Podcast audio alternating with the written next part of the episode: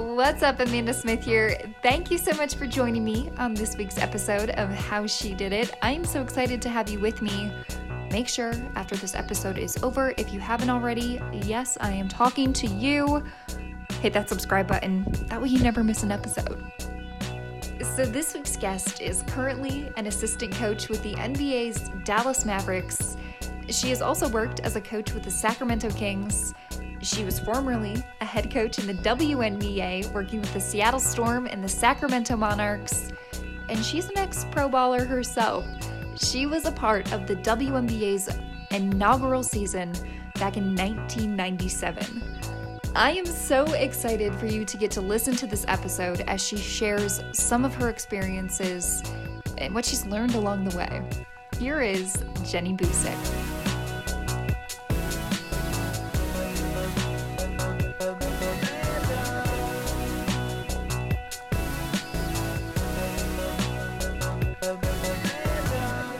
I'm very excited to have you on the show because, um, hello, everyone will get into her resume. It's absolutely incredible. But I also have some very interesting information I've been excited to share with you, and that is that you and I share a birthday. No way. We do. That's a good sign. And you know who else shares a birthday with us is De'Aaron Fox. So when I coached him his rookie yes. year, we were both rookies in the N B A, and And now every time I see him, I just call him twelve twenty. I know. Can I also be called twelve twenty? I have never had the name, and I would be flattered. For sure, you can be in the twelve twenty club. It's a very, very exclusive, elite, and cool club. I don't think you know how much that means to me. Okay, I'm a little bit over here. And we're only like thirty seconds into the convo. Come on. Badge for life. I like that you mentioned De'Aaron Fox because you, like you said, worked with the Sacramento Kings. Now you're an assistant coach for the Dallas Mavericks. I first want to ask you, during the N B A season, what does just like a day in the life of Coach Jenny Boucek look like? Well, you know, it's been different every year. So this is yeah. my this will be my third year. Well, actually, we just finished my third year. Let me put it that way. And it's been, every year has been extremely different. You know, the first year I was in Sacramento, um, I was in more of a player development role. At that time, there was only one other female coach in the N B A. That was Becky Hammon. And, um, and so it was still really, really um, not something that people thought could work. You know, a lot of people would say either to my face or around me that, that, oh, yeah, it can work in San Antonio because San Antonio is like a very unique Disney World situation, but it can't work anywhere else in the N B A. And so there was a lot on the line um, that first year, and um, and that happened to be the year that, that I got pregnant through the I V F process on my fifth and final attempt. And so, like, my worlds were just colliding. Um, so I'm pregnant the whole season. I didn't tell anybody because of the importance I felt of um, – you know, hopefully showing that a female can do this um, other than in San Antonio. And so I didn't want any distractions from that, and I didn't want any special treatment or the guys being careful around me or the coaches being protective because I was pregnant, uh, because they were just super great guys, and I, I thought they, they might be. So I really just wanted to show that it could be done, pregnant or not. Um, and so that year was was just a challenge, you know, trying to deal with first time being pregnant, and then um, and then the pressure of, of of the spotlight of can this be done? Um, so that was the first year, and just trying to get my footing and and navigate um, a new territory here. And then, you know, I moved to Dallas second year. Um, I have a one month old baby when we moved and started that position, and and my role um, just multiplied significantly overnight. And so I'm dealing with this lack of sleep and trying to figure out all the things that come along with being a mom for the first time, and then a really expanded role. So, I mean, I hardly remember that year, to be honest. It was a blur, just trying to keep my head above water, and, and my brain was not functioning fully. And, and so that was just a blur trying to, trying to figure all that out. Um, you know, and then last year was the year of the pandemic and, uh, and the bubble. And so that was just a crazy year and completely different from the previous two for obvious reasons. Um, and I, I wasn't in the bubble because they wouldn't let children go um, until later. They would let some of the players, mm-hmm. and then very, very later they let some of the coaches. But originally they had told us no, no families for coaches. And so I was working intensely from uh, Dallas and sending video edits and just Zoom calls. And I helped out with the T V broadcast um, and just doing stuff from here while the team was in the bubble. So again, like all three years have been extremely different. A day in the life. I don't even know. I mean, pick a day and it's pretty different every day. You have spoken very openly about what you called your two biggest dreams of coaching in the N B A and being a mother. And we know that women all around the world working in different jobs have babies, right? Like we know this to be true in all different areas of the workforce. You just happened to be the first to become pregnant while coaching in the N B A. And like you mentioned, you hit it. You weren't sure how that was going to go over with your colleagues, players. But what would you tell future moms that will have positions similar to yours about your experience and what you learned? That's it's a great question, and it's something that I'm I'm still really very much in the thick of. Um, you know, one of the things that I know is that our country needs to to have these tough conversations about how can we make um, traditionally male-dominated workplaces, whether it be corporate America, professional sports, whatever it may be. There's a there's a lot of workforces like that, just more available for, for mothers, you know, and it's, it's subtle things, but these, a lot of these are very systematically set up for men. And, um, and so what happens is females, I think are, are smart enough to look down the, the road of their career path, even maybe before they've even cho- chosen a career path, and they eliminate themselves from certain careers, from certain jobs. Um, or they put a ceiling on themselves because they, they, they can see that at a certain point as they climb the ladder, quote unquote, um, things are going to become mutually exclusive. And so they limit themselves, or they, they don't even apply for certain jobs, or they don't even go into certain careers because they can see how they, they see it as mutually exclusive at some point. So I think that's a, that's a major issue. And that's why I think it's really important and respectful what the Mavericks have done, because they really looked at that and said, okay, how can we make this where it's not mutually exclusive? And we can make this uh, a situation where a, a, a, not just a mother, but a single mother um, can still coach in the N B A. And they've asked themselves a lot of tough questions, and they've made accommodations. And it, and it is, I think it is not always popular what they're doing, because it can be perceived as special treatment um, by men, you know, but, but at the end of the day, there are certain realities if you're a mother and you're the primary caregiver, and especially if you're a single mother, um, there's certain accommodations that need to be had. And I don't want to say that it's a handicap, but just like, you know, if you're uh, if you're in a wheelchair, um, companies have to put in ramps. They have to make certain accommodations, or they could say, yeah, we, we would love to have somebody with a disability, but if they don't have certain things in place, then that person doesn't, that person eliminates themselves because they can't even get in the, in the room. And I'm talking literally in that example, but I think you, you get my idea, and you can see how that is just symbolic for, yeah, oh yeah, we're all about diversity, but is it really accommodating and inclusive, um, not just in theory, but in actuality and in reality and logistically? And so they're tough conversations, tough questions, uncomfortable conversations that need to be had if you want to not eliminate or force a certain population of people to self-eliminate, um, and, and you you minimize a talent pool. You know, you're you're actually minimizing a talent pool, and you're not tapping into the, all the beautiful advantages of diversity within a within a group or within a company. Were you at all surprised from the support you received from your colleagues? I mean, shocked is an understatement.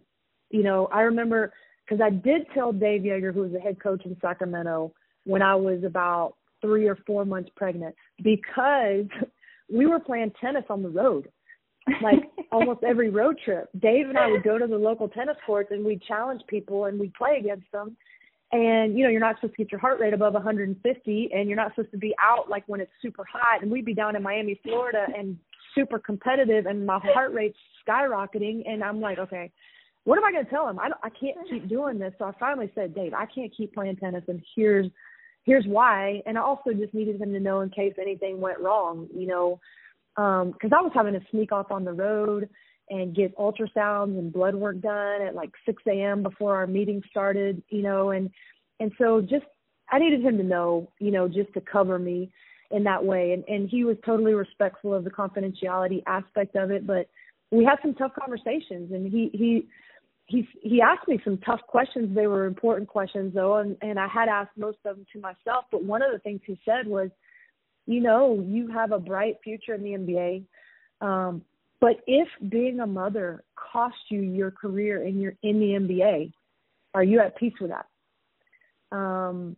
wow. And I had already thought that through. And yeah, I, I was at peace with that. I was very clear in my convictions that the priority in my life at this stage was to do everything I could to become a mother. Um, and, and so if that cost me my career in the N B A, if that cost me my career in coaching, if that cost me pretty much anything, um, I, it was just that important to me. I do think that's another thing that I would share with women that are thinking about being a mom, thinking about their career tracks, paths, uh, choices, and trying to, to have a vision of how that fits in with being a mother, being a wife, or whatever as well. Um, it's surprising that when you have your priorities in straight and your convictions straight and your boundaries kind of in your mind of where the tipping points are in certain areas, that if you'll have those conversations, and they're tough conversations, and you'll ask the questions and you'll give your boundaries, how many people will, given it with given a chance, hadn't thought about it, accommodate? Um, for example, when I had uh, when I was eight months pregnant, Sacramento had offered me to return. Another organization brought me in for an interview, and Dallas brought me in for an interview. And I told all three of them. I mean, it's obvious I'm eight months pregnant right now, but you know, I don't. I don't feel like it's going to be right for me to travel next year, at least for the first six months of my child's life. Um, and if that's a deal breaker for you and that doesn't fit with, with what you need from me as a coach, I totally get it. But this is my, my, essentially my boundary. So if you can't, if, if you can't work with that, then, you know, it's, I can't do this. And that, that was a bold statement, you know, especially when it was so new to have females coaching in the N B A. Um, and I knew it, they might say no, and that would be it. But I was, like I said, shocked is an understatement. All three teams said, oh, okay. And they were willing to work with me on that. So I think it is important as women not to just think, okay, just because I'm a minority, just because I'm the only one uh, around, I don't see anybody else that looks like me, just because I have different needs to be successful, um, don't be ashamed of that. Like, speak it up, because what happens if you don't, then you either, you either, like I said, eliminate yourself, or you end up selling your soul for your job in a way that um, is going to eat at you from the inside out, or compromise your motherhood, or compromise your marriage. And, and it will be things that you regret, and you'd be amazed how willing people are to work with you if you'll just ask. And I've seen men do that. And I challenge women now to have that straight in their own heart and mind, and have the same courage to have those conversations. Yeah, well, you're absolutely right in that those conversations of setting boundaries in whatever it is are usually uncomfortable, but they need to be normal. And I really appreciate you sharing part of that story with us here on the show. Well, it's really for Mavericks leadership, you know. Yeah. I mean, what they're what they've done with me is challenging other organizations, not just in the N B A, to look at these things and see what they're willing to do or not, um, or without saying it, say we're, we're not we're not willing to to make this a situation where mothers can can do this, and again, limit their their talent pool. So I think the majority of the credit does uh, you know does go with the Mavericks. But to the women out there, I think as long as you've got it clear in your mind what the tipping points are, even if the Mavericks or these other teams had said, I'm sorry, we we can't hire you if you're not willing to travel all the time, um, I would have been at peace walking away from that, because I knew I would have asked, and I would have just believed that it's not it's then not meant to be.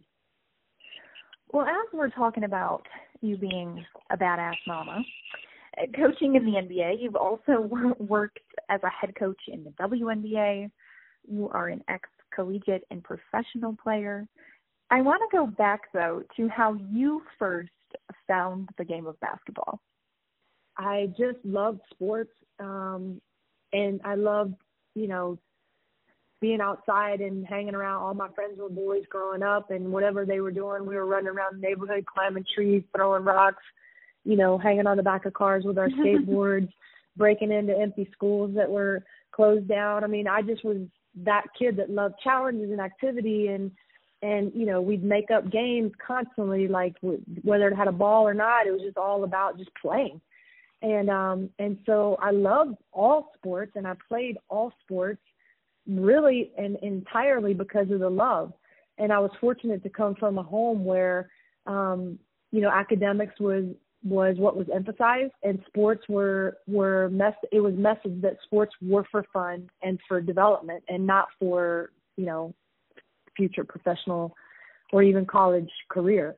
So it took a lot of pressure off me, you know, and I mean, my mom in particular really protected me from people trying to get me to specialize young. And, oh, if she just would just play tennis all year long, she'd be a pro. Oh, she would just, you know, do this all year long, she'd be a pro. And my mom's like, we're not doing this so that she can be a pro. We're doing this so she can have fun. And so I got to be a kid and just enjoy it. And I never lost my love for all the sports. And basketball just happened to be my favorite. Um, it wasn't even my best sport, but it was my favorite. And so that's been the one that, that I've just continued to, to be a part of because of the love, um, you know, the love of the game and the love as a player. And then now as a coach, you know, trying to help the players not lose their love and continue to play for the love and still have an environment that is, it is that is motivated by the joy and the love, the childlike joy that, that I think all players perform best with, and protect that and insulate them as much as I can for that, um, you know, and just help them have a great team experience and learn all that there is to learn in of life principles through through the sport of basketball and through the team sport of, of basketball. So it's become a huge passion of mine with a tremendous amount of purpose, but it's all fueled by just pure love. I was looking over this sort of timeline of nineteen ninety-seven. You are a part of the W N B A's first season. In nineteen ninety-eight, you suffer a career-ending injury. nineteen ninety-nine, you start your coaching career working with the Washington Mystics. That's a lot of change, and that's a huge change. Was coaching the obvious next step for you, or did you have to consider what your life was maybe going to look like without playing this game that you had always had? Yeah, so it was an interesting uh, progression. Um, when I graduated from the University of Virginia, it was, it was nineteen ninety-seven, but I had a five-year major. Um, it was a double major, sports medicine, sports management, and I was planning on going to med school. My entire family's doctors on both sides for many generations. And so I was going to med school. When my playing career ended was ninety-six, and then I had a fifth year to finish the double major. But in ninety-six, there was no W N B A. So, you know, there was a few women going over and playing overseas, but that didn't interest me. I, I wanted to just go to med school. So ninety-six yeah. was um, my last game in my head. And we, we lost in the Elite Eight to University of Tennessee, Um, after blowing a, a huge lead, and, and they went on to win the championship. And it was just, to me, it was like very, very painful, not just to blow an opportunity to, you know, we thought win a national championship, but it was, to me, the end of my career playing at that point. And that was uh, a death. I mean, every, every athlete that plays at a high level knows what I'm talking about.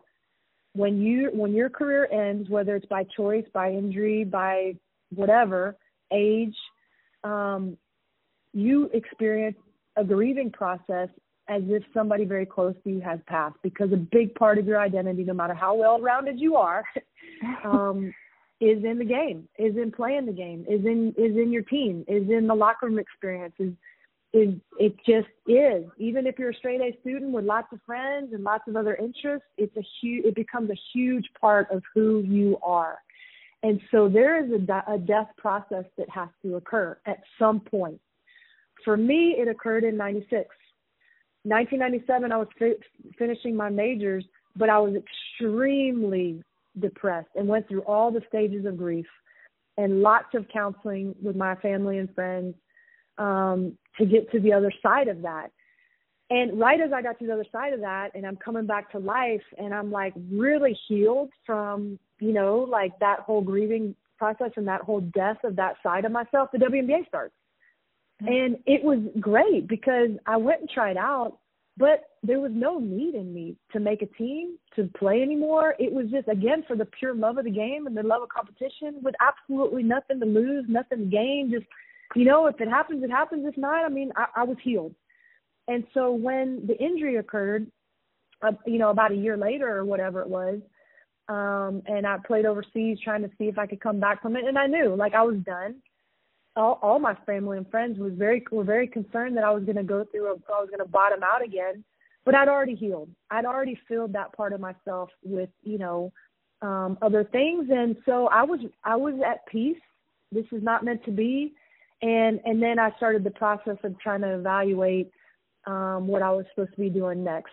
And in that evaluation process is when I realized that it wasn't necess- it wasn't coaching. I never wanted to coach. I-, I thought it was a default position for people who didn't know what else to do, and I was almost like very arrogant about the fact that, no, I'm not one of those people that doesn't have any other options and just going to default to that. Um, but when I was honest with myself and looked in the mirror and looked at the things that were important to me and energizing to me and, and the things that I love to do, um, I realized that the W N B A and the purpose and the potential of that league after being part of the inaugural season was something that I needed to be a part of. The league was very young and was just in survival mode. Like, is this going to work? You know, because no professional sports league at that time had ever survived, had never, had ever succeeded, had never worked, had ever worked. But being part of the inaugural season where we were going into these massive N B A arenas and you would look up into the stands and there would be grown women in their forties, fifties, sixties, seventies, in tears because of what this represented and the struggles that they had lived, the oppressions that they had lived, the lack of opportunity and choices that they had lived. To see the young girls looking at us almost confused, to see women doing things that they'd only seen men do their whole lives. And just look at these light bulbs going off in them, not just to be a professional basketball player, but can I actually do things that I, all, I always thought only boys could do, you know, and then to see young boys that are in the games with our jerseys on and hearing their moms tell us stories about them being in the backyard, pretending like they were Cheryl Swoopes and Cynthia Cooper and Lisa Leslie. And it's like these young men are going to grow up with a different respect for women, and that's going to help them as fathers and husbands and, and businessmen. And, you know, it just seemed to matter. And so I was really gripped with the purpose of it and wanted that league to succeed. And and, and so that's where I, I just started thinking, like, I want to be a part of this league, and coaching was, was the place. You keep coming back to this word purpose, and I'm wondering if you have defined what that is in your eyes that allows you to, to lay your head on your pillow at night and, and be at peace. Well, it it's changing, you know. Um, I was very clear in, in nineteen ninety-nine that I was supposed to coach in the W N B A to help that league succeed and to be an optimal team sport environment for women. These women deserve to, to have a great team sport experience, and no one knew how to do that for women yet. A professional female athlete is different than a professional male athlete. So it was twofold. One, to help those athletes have the best experience possible, because that's what sports were for. And then also um, to help the league reach its purpose and potential, and those things I just referred to in terms of how important I think this league is to our, not just our country, but to the world. Um, yeah. I really believe the W N B A is, is critical. And, and there's still a lot of untapped potential for that league. But, um, you know, and then as I got older, um, you know, it was it was of course, continuing to be about that league thriving and reaching its potential. But as I got older and I was no longer younger than all the players that I was coaching, it was it, my purpose became to be a safe place and re- and the best resource I could be for the women of the W N B A. And they haven't necessarily been treated for a lot of reasons. They've been marginalized and not given the best of the best, which they deserve, because this population of women is are the most phenomenal people I've ever been around in my life. I mean, the, the stories that I could tell you about these women and just how incredible they are. And so I was really passionate about trying to learn the best of the best X and O-wise, the best of the best player development-wise, the best of the best from psychology and mental health and anything that they would need. I wanted to be, you know, a resource, giving them the best because I believed they deserved it, and I wasn't really seeing that they were getting that.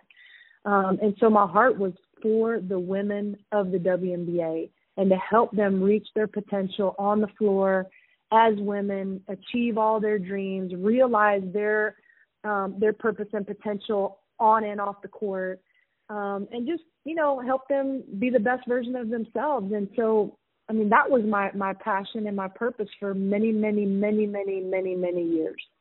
And th- they got all of me, all of me.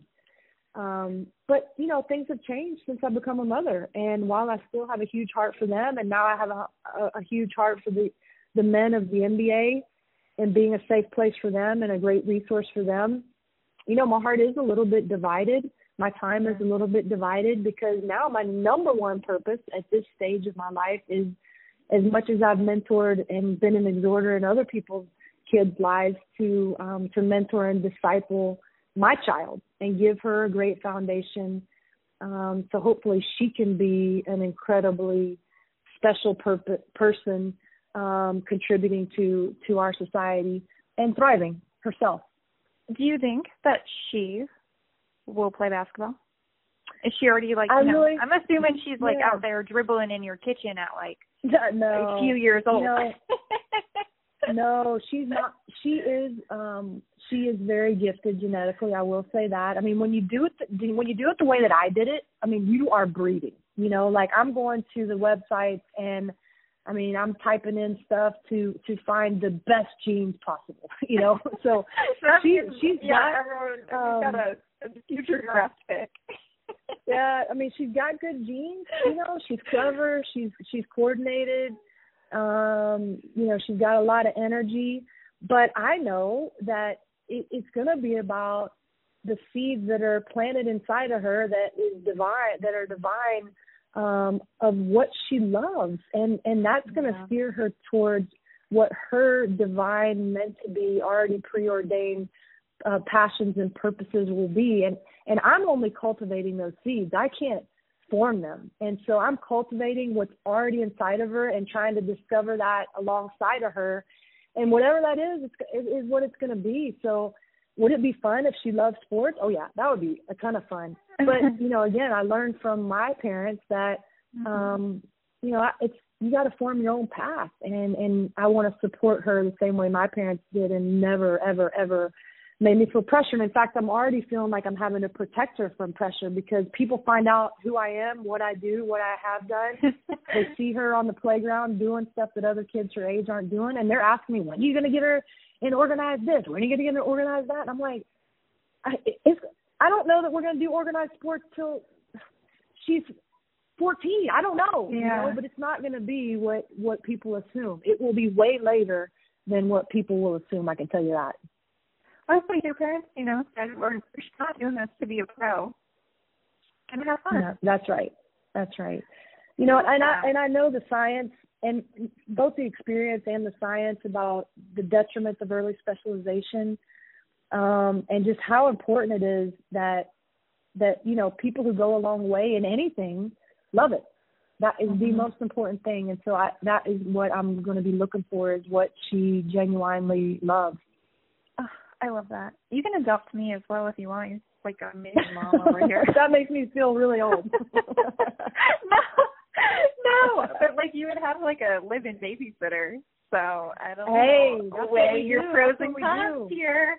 That's what we do. We we call it Team Riley. So if you want to be a member of Team Riley, you know, we'll we'll chat. Oh, well, I'm on team twelve twenty already, so. Yeah, yep, twelve twenty, Team Riley. Yep. We got lots of fun clubs around here. Oh, okay, I want to get into just a couple of the fan questions that we had. You're very popular. So would it be fair if I just spent the entire time asking my questions as much as I want to do that? This first question is from Sarah, and I do want to say, this is my sister. She never participates in my podcast, and she's a big fan of yours. So I'm like, okay, well, maybe I'm going to have to get Jenny on a few more times to get her to listen. Sure. But she would like to know, what is something that as a player you learned or developed that has helped you become a better coach today? That's a great question, and there's probably um, I could probably write a book on that. um, you know, I will say one of the things that, that I did learn that I, that I find myself having conversations with athletes about a lot, but not just athletes. Um, you know, I speak a lot at, at corporations, businesses, to leaders, women's groups, churches. Like I, I do do a lot of speaking in a lot of different spheres, and this is something that I find myself talking about a lot, um, and, and I experienced as a player and learned kind of the hard way, is the difference between a perfectionist mentality and a healthy high achiever um, mm-hmm. mentality, and how to know which which one you are. And it's fluid. You know, you can go from one to the other and back, but a lot of it is awareness. Um, and so really like having the, the self-awareness to know where you're falling at, at any given moment or in any given part of your life, and then trying to, you know, uh, take steps to get yourself back into the healthy, healthy high achiever mode as opposed to the perfectionist mode. So I'll just, I'll just give it, put it in, in basketball terms. So again, because of my, my parents, I grew up as an athlete with no pressure and not focused on performance um, or future. I was very much what we call in the zone, you know, and this is a life principle. This is not just a sport principle. This is this is just a, a how you thrive in a in a fully satisfied life, is you want to be living in the zone. Living in the zone, it, and we as an athlete, is when you're just lost in the moment, lost in the competition, lost in the moments with your teammates. You really like you you almost it's it's such a high, but you will optimally perform in that zone because there is no like regret about the past. There is no fear of the future. There is no uh, fear of failure. It is just like so lost in the moment and the joy of the moment that you, you you're free. You're almost mindless, and you take on a real platonic uh, state. And that's where that term flow comes from. And there's a real grace to it. And when, you know, when I was in, when I was in that state, you know, which I was much of my athletic career, again, thanks to my parents and their mindset, I mean, I just, I loved it. I loved every track workout and every practice and every challenge. And I wanted to go against the best of the best, no matter how much they kicked my butt, you know, because it wasn't about winning and losing. It was about the love of the, the sport, the love of the, and really more so the love of the competition. And if you're in a healthy, high achieving state, you know that going against people that are better than you, falling down, failing, that's what that's where the growth takes place. Yeah. You know, if you're comfortable, you're not growing. If you're winning all the time, you're not growing. You know, if if you're not failing and you're not free to fail, you're not growing. And when you're a healthy, high achiever, you're really stimulated um, internally by the growth process. And you hear a lot now about the growth mindset and all that, but I mean, this is just my experience that now is in a million books about learning how to have a growth mindset. Um, and when you're in the perfectionist, you, you know it because you start to feel fear, tightness. Um, you're not in the moment. You're either in the past or the future. And I remember when that when that shifted for me. Um, mm-hmm. It's the first time I felt it was I had signed to, to play at the University of Virginia, and I was in high school, and I was leading the state in scoring, which I didn't even know. And I, they, I came home from a game. I found out later I'd scored like thirty-something points. We won the game, and I stormed to my room, slammed the door, I mean, just steam coming out of me everywhere. I, I don't know what, what I was perseverating over, but some some mistake or mistakes that I had made, and that's all I could focus on, perfectionist mindset. Um, and I remember my mom coming in, and, and she had the phone in her hand, and she said, I'm I'm calling Debbie Ryan, who's the coach at the University of Virginia. They were number one in the nation at the time. I had signed a scholarship there. I'm calling Debbie Ryan. You're not going there to play basketball. I'm sorry. Because the second you stop enjoying this and start acting like this about the game is the second I, I'm forbidding you to continue. And she was serious. Like, she was going to take away my dream at that time to play basketball at the University of Virginia because my mindset was, was flipping. And it really made an impression on me. So then I go to Virginia, and I'm, like, totally free. Debbie Ryan had told me, you're probably never going to play here. You know, we're really good. We're number one in the nation. I don't know if you're ever going to play here. And I'm like, cool. You know, I want to be part of something bigger than myself. Um, and I ended up starting my freshman year, first game. And then I remember, like, it was maybe my sophomore year, junior year, um, I started slipping into this perfectionist mindset because she had been saying to me for those years, like, you know, we have some players on our team that make terrible decisions. They take terrible shots. So I need you to continue to be that smart player that, you know, takes great shots, doesn't turn it over, doesn't make mistakes. So what I heard was doesn't miss, doesn't turn it over, doesn't make mistakes. Okay. And that clicked me into, okay, I want to please her. Again, a perfectionist mindset. And I lost my confidence, my freedom, my mojo. And uh, and it wasn't until my senior year when I'm like, you know what? I'm not going out like this. I, this is just punk. You know, like, screw her, screw this. And I, I had this conversation with Sue Bird not too long ago when they were in the bubble, like a month or two ago. Sue, you got to get back to the screw it mentality. You're overthinking yeah. everything. Like, you know, like, who cares what this person thinks and how this – you got to get back to the screw it mentality. It can't be about other people's expectations. Can't be about what other people think. Can't be about winning the championship. It's got to be about finding your mojo and getting back in that in that zone. I think that that's just, like, great advice for anyone listening who if, maybe you don't want to be a professional athlete, but, like, in whatever job you choose to do. I felt that listening to you talk right now. Like, yeah, there are moments where I start to slip into, like, nah, well, I don't know if that's going to work out for me. You know, like, that perfectionist, but, like, screw it. Mm-hmm. It's not about anyone else. Yep. I need to, I need to ground myself and focus on what you have said this entire episode of, like, why you love doing this. It's, it comes back yeah, to like absolutely. that love of whatever it is well, you enjoy. You know, and the, the irony is that when you're in that mindset of not focusing on results and really not caring so much about results, that's when you actually get the best results. Yeah. That's when you actually perform the best, but you're not focused on that, you know, and And that, uh, again, like, I could go into all kinds of tangents of how that translates into different different aspects of our life and our mental health. Um, but it is a concept that we all should be, like, trying to understand and implement and assimilate into every area of our life and help our kids with. Like, my child is two.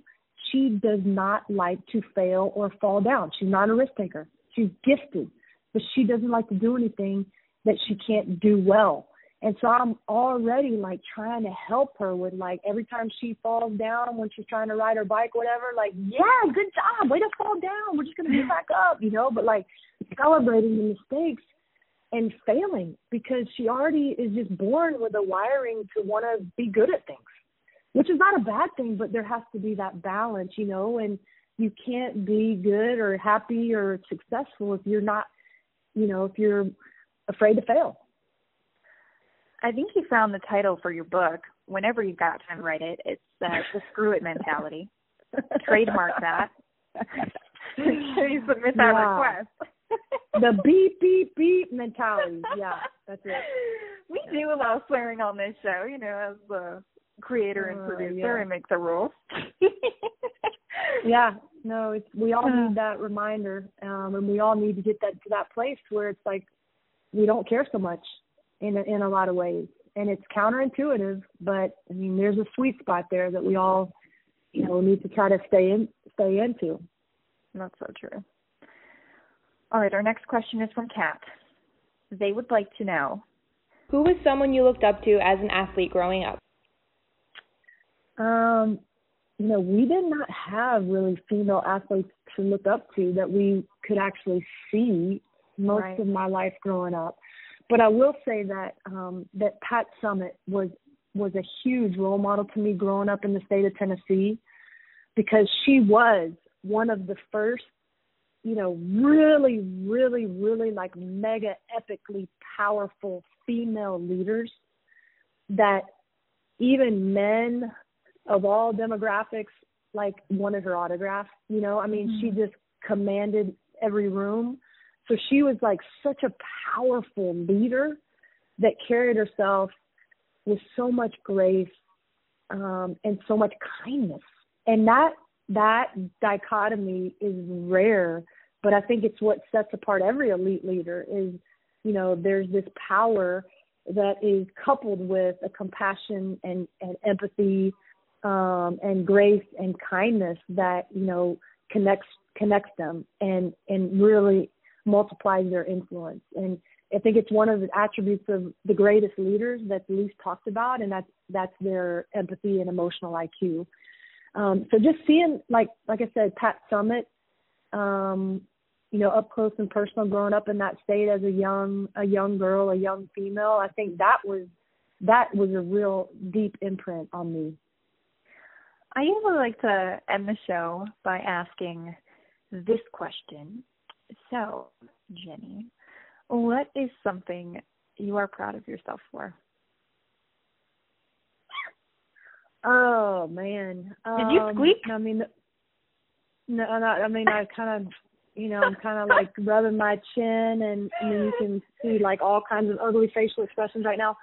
Um, no, it's it's a good question. And, and these are the type of questions that I'm, I think all females are challenged with. I mean, if you ask a man that question, they probably tell you ten things without like blinking right. an eye. And we females struggle to, to do this. But um, I think I'd say probably the thing that I'm most proud of um, is my resilience and tenacity. And, you know, I think that's something that I w- that I've been born with.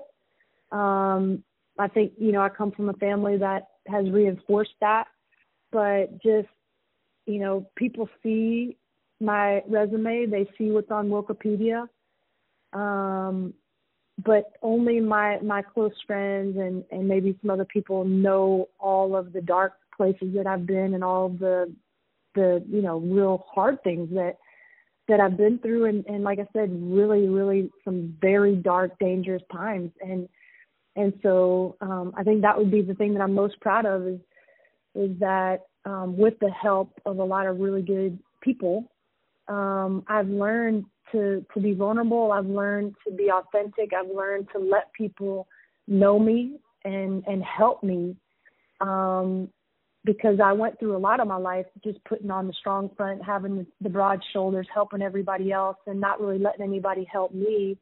And I think that's something I'm proud of is that I've learned to do that, and that's given me a lot of, um, you know, resilience. Brene Brown, one of my favorite yes. people to read anything she ever says. She always says to be vulnerable is to be brave. Um, and That's so exactly right. And I, I love her. I just watched her show yeah, on I know, Netflix. Right? Oh, oh so oh, good. I've watched it so many times whenever I need, like, how she says, like, her comeback, her come to Jesus moment. I'm like, okay, I need to come back here. I need to listen to yeah. Brene. yeah. Yeah. But yeah, I so thank you. you for your willingness to, to share different parts of your story, experiences you've had, things that you've gone through on this show today. Um, you're so appreciated, and I, I feel very honored to be a member of twelve twenty. Well, thank you for all you're doing. You know, this is such a powerful medium, and telling people stories and And us being able to just be open and transparent and authentic, you know, that's a it's a it's a powerful thing. So thank you for having that platform for all to help all of us. I appreciate you saying that. Thank you for listening this week, guys. You are also very much appreciated. For Jenny Boucek, I'm Amanda Smith. We'll catch you next time.